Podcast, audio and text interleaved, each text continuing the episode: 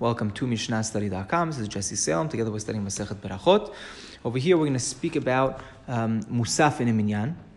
Um, the flow over here is we're having a just machloket regarding Musaf in a Minyan, if a person is supposed to pray or not. Tefillat HaMusafin. Oops, sorry, again. Rabbi Elazar ben Azariah Omer, En Tefillat HaMusafin Ella beHaver Ir. Rabbi Elazar ben Azariah, Chachamim Omrim beHaver Ir veShelo beHaver Ir.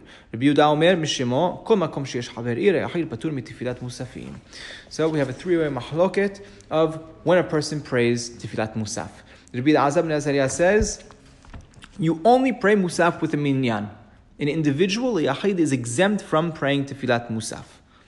That's what Haver Ir is. We'll explain the terminology in a second. Chachamim say it doesn't matter, matter whether you're with a Minyan or without a Minyan. You always have to pray Tefillat Musaf. A Yachid or a Tzibur have to pray. Rabbi Yehuda says in the name of Rabbi Elazar ben Azariah, a little differently, he says, if there is a Minyan, then the individual is patur from, from praying. Right? If there, if there's a minyan in the city, then the individual is covered from the minyan praying in the city. But if there is no minyan in the city, if the, if the person is living in a small town, there's no minyan, an individual is hayav to pray Tefillat Musaf. So over here we say, we translated Haver Ir to mean a minyan. Um, I also read it as Haver Ir, right, which is the friend of the city. Right? Other people, most punctuation you'll see in the Mishnah, actually read it as Haver Ir. Uh, wait, how does Anambam understand Haver Ir? Very different than everyone else. He explains Haver. Haver is a Talmid Chacham, right? The term Haver, which we modern Hebrew call a friend, but in Mishnah language means a Talmid Chacham. And what are we saying over here?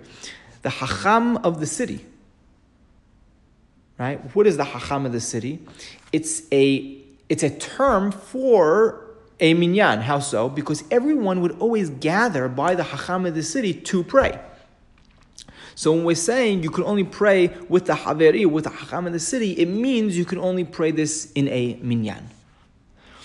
Uh, where other punctuation in the Mishnah, Rabbeinu Aviyah, Bartenura, they explain it, Haver Ir, meaning the Chavurah of the Ir, right? The, the gathering of the city. Now, why is this machloket only by Musaf? So over here, I'd just like to quote Rabbeinu Yonah, that he explains that there is no praise to God in this tefillah. Right? There's no supplications to God. So it's enough, according to Rabbi Elazar ben Azariah, for the community as a uh, whole to pray. Halakha, though, is like Chachamim, an individual, and a tzibur, everyone is obligated to pray Tefillat Musaf.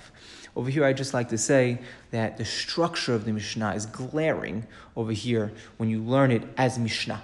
When you see the whole um, Mish- Mishnah as a whole, this whole Masechet as a whole, you'll see how just as The um, first Perek, first Perek opened up with Kiryat Shema. Over here, the structure, we opened up with the time frame for Tefillah, when, right? Shaharit, uh, Mincha, Arvit, Musaf. Then we moved on, right? Similarly to Kiryat Shema, we opened up the time frame of, of Kiryat Shema. Then we spoke about a position that you have to pray in, right? We spoke about the a person facing Kodesh Kodashim, if he can't face, he should direct his heart towards Kodesh Kodashim.